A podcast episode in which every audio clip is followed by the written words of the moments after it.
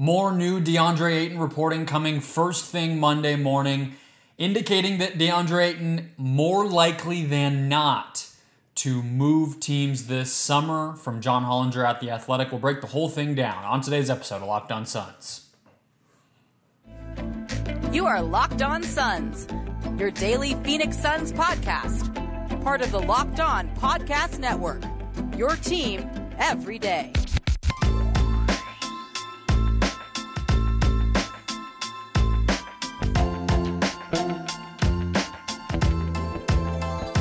We are back. This is Locked On Phoenix Suns. We are part of the Locked On Podcast Network, and I'm your host, Brendan Kleen, a credential media member covering the Suns for the past five seasons and a writer at Suns.com and Dime Magazine. Thank you for making Locked On Suns your first listen today and every day. Happy new week. No three day weekend this time, but we all are making it through anyway. And the media machine gave us a little bit to talk about. So we have a busy show today. Thanks for finding us on your favorite podcast platform. Hit follow, hit subscribe there. Do not miss a show. And if you're finding us on YouTube, that's the very best way to support the show. Hit subscribe down below and leave me a comment telling me what you think about this new John Hollinger report about DeAndre. Do you think it's something?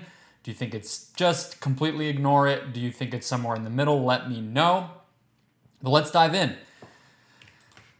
I'll read the report to you. Again, it's John Hollinger at The Athletic. He's the former general manager of the Memphis Grizzlies. He is the former uh, columnist at ESPN. So I'll read it to you in just a sec. Today's show guy brought to you by Prize Picks, prizepicks.com. Use the code NBA or go to your app store and download the app today. Prize Picks is daily fantasy made easy. More from them later in the show. All right. Quote from John Hollinger I was skeptical until I started talking to a few more people recently. Now, I think it's more likely than not that he, as in DeAndre Ayton, is in a new destination next season, especially if the Suns can work out a sign and trade that brings back some value. For whatever reason, I don't think Phoenix is totally comfortable going forward with him on a big money deal, and I think Ayton might be okay with going somewhere else if he can have a bigger offensive role. So I'll go into that sort of second part in terms of the for whatever reason chunk there because I don't think it's actually as confusing as John Hollinger is making any of that sound.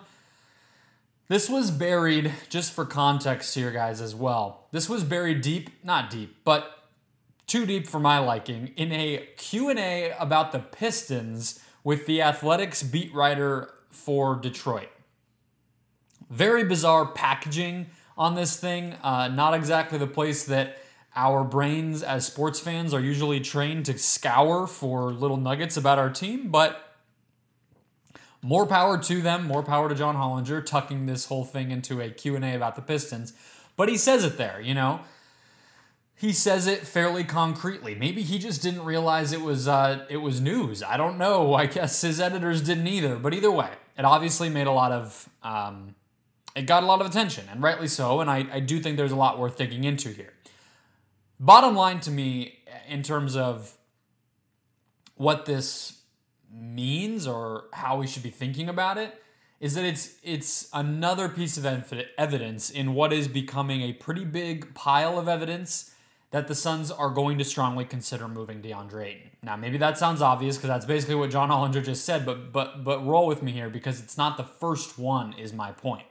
So we had, uh, well, first I guess even before Woj, the day after Game Seven, I should go back even further than that to both Monty and Devin Booker being given the opportunity over the span of Sunday and Monday, Game Seven, and the following day to lay claim to DA and say he's our guy. We are going to keep him. We're going to work it out. We want to go to battle with him again next year. All that stuff that they could have said that we hear said often in these situations was just flat out not said. So that's obviously when our when our antenna went up the first time in addition to the, the you know the spat during the game that night.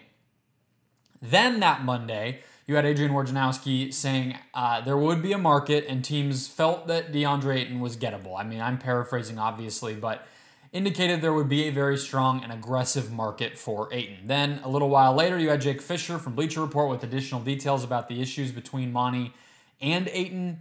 Uh, Jake also reiterated that rival NBA teams felt like they could get him, could make a move and, and actually pull this off. Um, now, this, John Hollinger, another prominent, connected NBA person, maybe a little bit less than Woj or Jake Fisher, but another one here who feels it's a strong possibility. Hollinger's not always the type to break news, which is probably why it came in this weird format in this Q&A, but he obviously moved in these circles. He he negotiated directly and, and talked directly about deals with some of the people still in the league, many of the people still in the league. So that's another one. Now that's three people in addition to people, you know, like Monty and, and Book who have direct input on it, directly giving us this vibe that this is not a sure thing. This is a real possibility. I know Suns fans are maybe not wanting to hear that, but at some point you just have to confront it. I mean, it's just the reality. Um, similar to Hollinger, my thought always was from an on-court standpoint and a leverage standpoint, the most logical sort of end game here was that the Suns just keep him. You know, roll it over. Maybe you eventually do trade him. I know, you know, if, if they had to match an offer, it would take a year. He'd have a no no trade for a year. If they just gave him a contract themselves, they could trade him, uh, you know, basically right away. As far as I know, I thought that was what made the most sense, and I I still think so. In a vacuum, that's what makes the most sense. But that's not what this is. So as as these behind the scenes questions continue to linger, and we keep hearing people like John Hollinger who are you know trustworthy, reliable sources saying that they think this thing could really be over here. You just have to take it seriously, and that's my biggest takeaway from this this latest batch of reporting. And it's been the thing I've I've been consistent on the whole time is if there are true problems behind the scenes, that would be the one the one thing that that would make me change my mind that it might not be the smartest and it might not be the most likely scenario anymore that they keep him and we're there. We are we are hearing from all these different directions that there is something holding them up. Hollinger had a little bit on that as well so that's where i want to go next. First though guys today's show again brought to you by prize picks. Daily fantasy made easy. We love prize picks here on the daily locked on podcast network and that's because most daily fantasy games are uh, broken, frankly. I mean, it's just a pain in the butt. You feel like you make an account, you make your you, you set your lineup, and then you know there's these guys uh, and gals across the country or across the world or who knows where that they just do this for a living. They they juice it. They they they pack it with okay, I'm going to set 25 lineups or I'm going to set 200 lineups and I'm just going to own this pool. And yeah, some of the companies have tried to get around that, but you don't like that dread in the back of your mind that you're getting played. Prize Picks simplifies all that. You pick two to five players and an over or an under on their projections, and you can win up to 10 times your deposit. Entries can be made in 60 seconds or less. Safe and fast withdrawals on the back end. And again, simple, not just because it's only two to five players and an over or an under, but there's no opponent. You're not competing to see who gets the most of them right. You're not against a pool. You're not in a league. It's none of that. It's you versus those projections, whether it's points scored, rebounds, and steals in the NBA Finals, or you could be going down to what MLS soccer, NWSL soccer. Maybe you, you hit the over on goals for your favorite player in American soccer. I don't know. There are no shortage of sports going on right now, and Prize Picks allows you to pick any of them, and you pick two to five, set the lineup, and that's it. Users will get $50 free if a player in your first prize picks entry scores a single point. Of course, they will, if you use the code NBA when you make that deposit. Again, exclusive offer only available to locked on listeners who sign up today using the code NBA to get $50 free if and, of course, when a player in your first prize picks entry scores a single point. Prize picks, daily fantasy, made easy. Gonna read from you guys for you guys one more thing from John Hollinger's piece about uh, the why component of this. So I'll give my thoughts in a second, but here's what Hollinger wrote. In all seriousness, I think the question every team is asking is some version of what don't we know? Why is Phoenix reluctant to pay him? Is it just Robert Sarver being Robert Sarver, or is there something else going on here? Hollinger continues, I don't see a specific reason for his value to be down beyond the questions every front office will ask regarding what has turned the Suns off. So I'm going to have to repeat myself here because this seems to not be getting through to people outside of Phoenix. But for those of you who are wondering the same thing as Hollinger, I don't know if any of you are, but I'll, I'm just going to continue to stay on the same note here, which is the culture fit has never been perfect. This is not something that cropped up because he yelled at Monty after or during game seven. This that's not when this friction started. Um, I've told the story on this podcast a couple of times, I believe, about being in uh, down on the Suns' old practice court that used to be in the basement of the arena during the time in I think late 2019 when Da had been suspended and he was scaling. They had this obviously because it was in the basement, very steep staircase that went down from the entry door, uh, the door that was basically closest to the locker rooms, staircase down to actually being at court level. You entered at arena level and then you had to go down further. He was climbing this thing along the wall, not up the stairs, but up the wall and then over the railing while he's suspended. He's seven feet tall. He's a very valuable, his body is a very valuable thing to his career and the uh, fortunes of the Suns. And he's doing that while media is there. Getting suspended in the first place, I think, would, would be a, a tick in that column.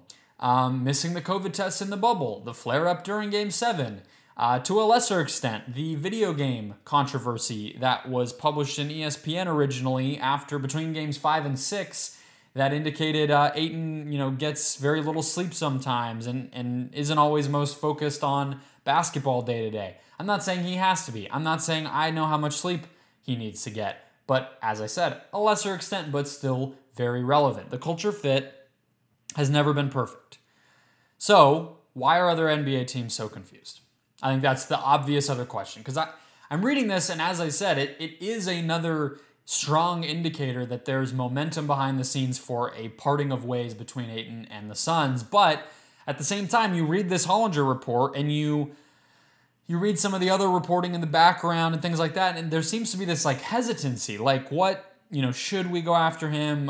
Who's it gonna be? Which teams might have interest? Hollinger saying he's surprised, things like that. And it's like, I don't I come away reading this feeling like I don't know why NBA teams are so confused or shocked about any of this. There's that saying, if it looks like a duck, swims like a duck, quacks like a duck, it probably is a duck. I feel like in this case, it's like if it feels like an unhappy star, if it looks like an unhappy star and sounds like one, it's probably an unhappy star. This general manager did not draft him. The Suns have never committed to making him a focal point on offense.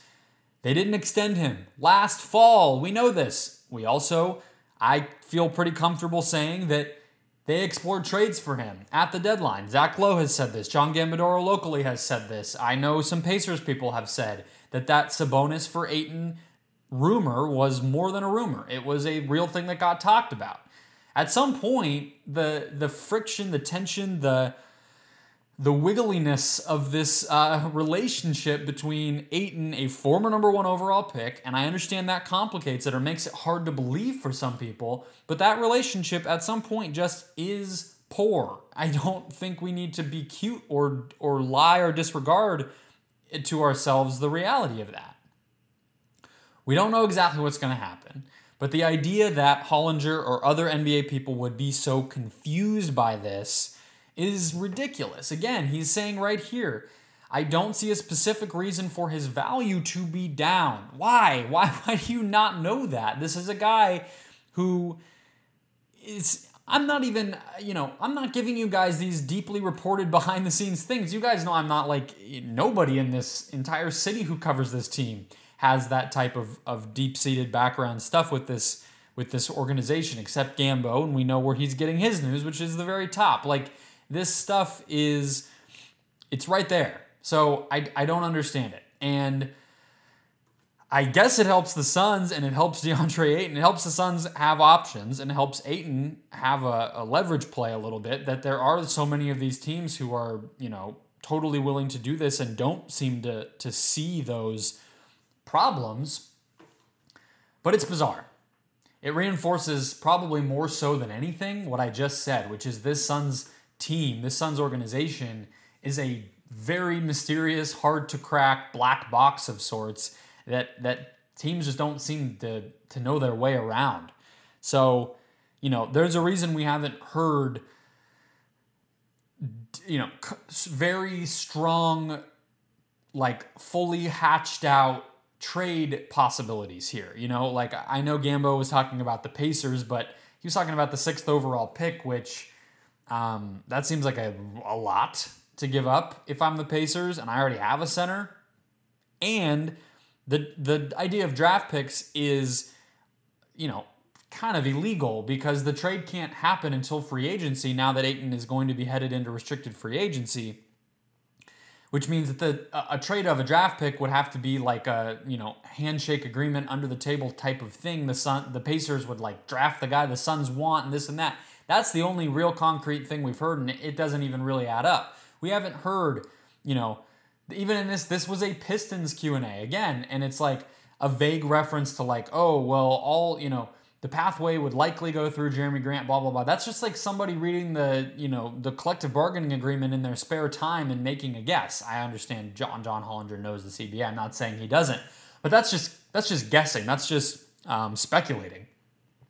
So we have not heard any concrete trades. We, we keep hearing so much of this sort of confusion and hesitancy and, and halfway it, they'll have interest and that's kind of leave it at that stuff that uh, it makes me feel like we're going to be thrown for a loop. But let's get into that. Does this change anything? Does it, does this new piece of information? I said that it reinforced what we've already been hearing. Is there anything different about it? We'll talk about that in just one second. First, though, today's show, guys, also brought to you by Built Bar. There's no better protein bar on the entire planet. I was listening to uh, Locked On Fantasy Basketball over the weekend because they've been doing some. Uh, Josh has been doing some draft profiles over there, and uh, look, I'm saying in the world, the best protein bar in the world. He lives in Australia and he loves it too. Um, they have a new flavor. So, you know, the granola came out, you know, Built Puffs, new flavor. So, the original, original type of bar, just packed with protein, chewy, nougaty protein in the middle, covered in 100% chocolate, soft, easy to chew. Classic Built Bar, but new flavor caramel brownie. Better than the dessert itself. And the macros are unreal. One only 130 calories, 17 grams of protein, and only 4 grams of sugar. That is insanity. The brownie bars are some of my favorites personally. We just order peanut butter brownie. I've had mint brownie. They do these things amazing. They they taste perfectly like a brownie. Plus, brownies don't have to be super sugary, so you don't even notice it because the low sugar is natural for a brownie in the first place. The Built Bar just does it and does the protein on top of all of it. Again, Caramel Brownie will rock your world. Go to built.com, use the promo code LOCK15 to get 15% off your order. Again, Caramel Brownie. Just order a big box. That's it. That's all you got to know. Promo code LOCK15 for 15% off at built.com.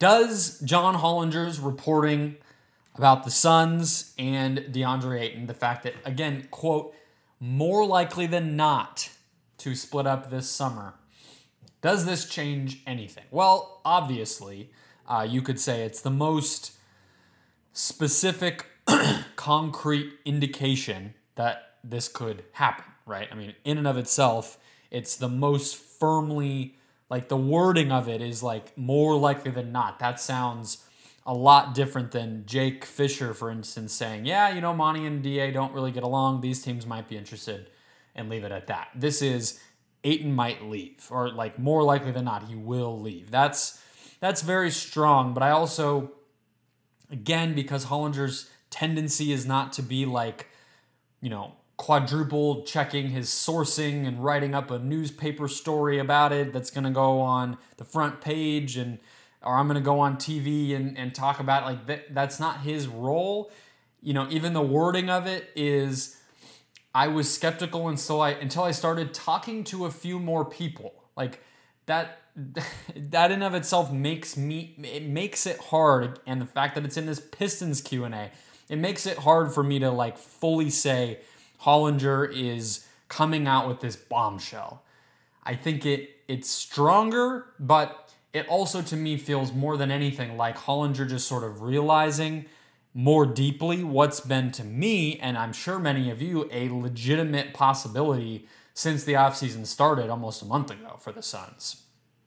It's still, once again, doesn't get us any clo- closer to knowing the Suns' actual plans. This this story did not have, this article did not have concrete trade constructions that Hollinger was saying, oh, you know, he more likely than not he's leaving and he's, you know, the Suns have talked with X team about X trade. That's not what's happening here. So in that realm of this whole situation, we're not we're no closer at all to, to knowing anything. Hollinger did though. He did list a couple of trades that made sense to him. Um, one was Jakob Poeltl and Keldon Johnson from the Spurs, which is a formation of a trade that I've talked about, sort of the, the general structure of a trade that I kind of like. Uh, he also talked about Jerami Grant and Frank Jackson from Detroit in a, in a Pistons matchup, a Pistons pairing with the Suns in a sign and trade.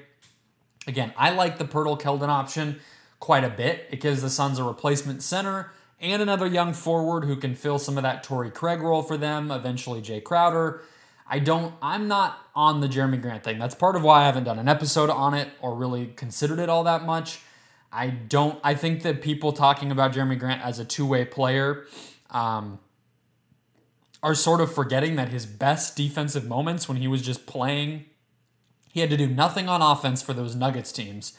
He was just playing off of uh, basically, you know, Jamal Murray and Nikola Jokic. But he was getting overpowered by LeBron James and Anthony Davis and whatnot in those conference finals in the bubble.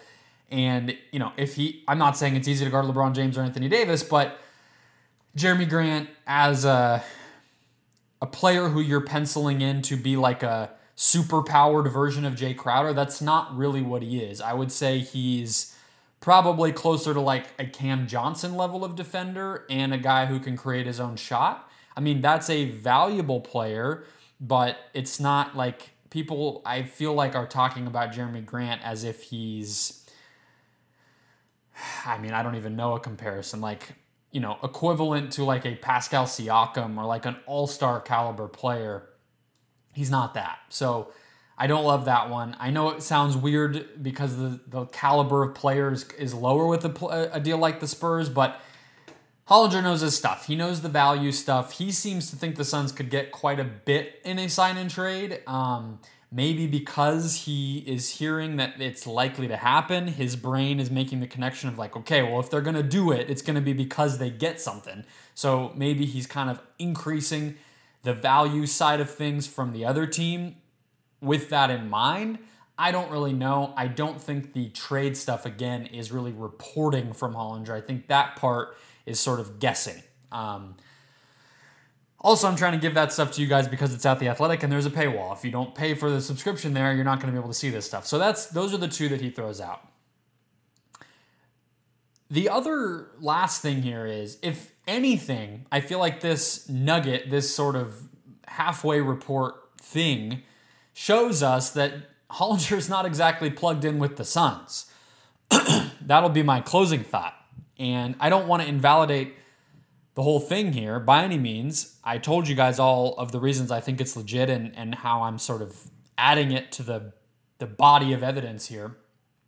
But the thing that threw me about the way that it's it's worded is he referenced Sarver references Sarver multiple times, and you know the idea that Sarver's cheap and this and that as sort of like why the Suns one of the reasons the Suns might be considering moving on from Ayton. It's like, oh, they don't want to pay him.